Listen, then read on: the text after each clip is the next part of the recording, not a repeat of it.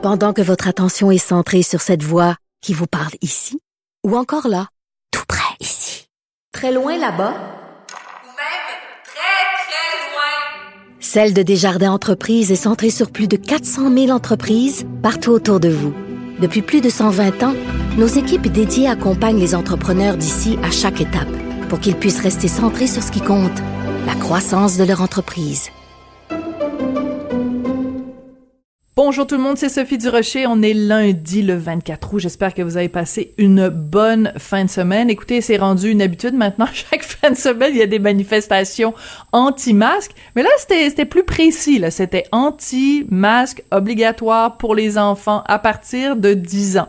Euh, c'était à Québec, organisé par euh, Éric Duhem et, José Turmel. Écoutez, moi, j'ai regardé beaucoup de photos de la manifestation sur les médias sociaux et je regardais ce qui était écrit sur les affiches, sur les pancartes des gens euh, qui manifestaient.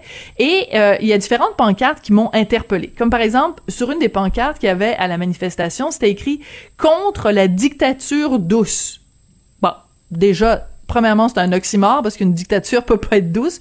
Va, vous me direz qu'une révolution est pas censée être tranquille. Je vous, je l'admets. Mais excusez-moi, là. Je veux dire, demander aux gens de porter le masque pendant cinq minutes quand tu vas au Tim Horton ou dans les corridors quand tu vas à l'école, c'est pas ça une dictature. J'aimerais ça que ces gens-là euh, parlent à des gens qui ont connu euh, la dictature au Chili, la dictature dans les pays d'Asie, euh, la dictature dans les pays euh, d'Europe de l'Est, peut-être quelqu'un, mettons, qui a fréquenté les goulags de l'URSS. Tu sais, ces gens-là pourraient leur expliquer aux gens qui étaient à la manif c'est quoi une dictature. Ça, c'est la première chose. La deuxième chose, il y a une autre euh, pancarte sur laquelle c'était écrit oui à la liberté, non à l'esclavage. Ben oui, hey, porter un masque, toi, c'était vraiment, t'es un esclave. Euh, exactement comme euh, les gens dans les plantations aux États-Unis. Ben voyons donc, l'esclavage. Oui à la vérité, non au mensonge. Bon, ben ça, qu'est-ce qui est la vérité, qu'est-ce qui est le mensonge, pas toujours facile à dire. Et sur la pancarte, c'est écrit oui au sourire, non aux yeux apeurés. Alors, ça, j'avoue que celui-là, je le comprends pas.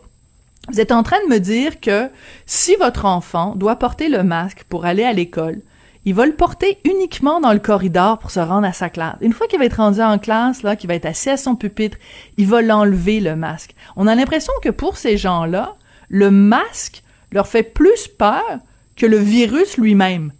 Le, danger de porter un masque est plus grand pour ces gens-là que le danger, la possibilité de mourir des suites de la COVID. On a l'impression que l'ennemi masque est un ennemi plus épeurant, plus dangereux, plus grave à combattre que se battre contre la COVID. C'est absolument hallucinant. Puis une dernière chose que je voulais dire à propos de ces manifestations-là, je n'ai jamais trouvé que c'était une bonne idée de demander à des enfants de participer à des manifestations. Que ce soit manifester contre la loi 21, que ce soit manifester pour l'écologie, peu importe. N'instrumentalisez pas les enfants. Les enfants, ils ont aucune idée de quoi vous parlez. Les arguments que vous utilisez, les complots que vous dénoncez, les enfants ont aucune idée. Les enfants, ils vont dire ce que vous, vous leur dites.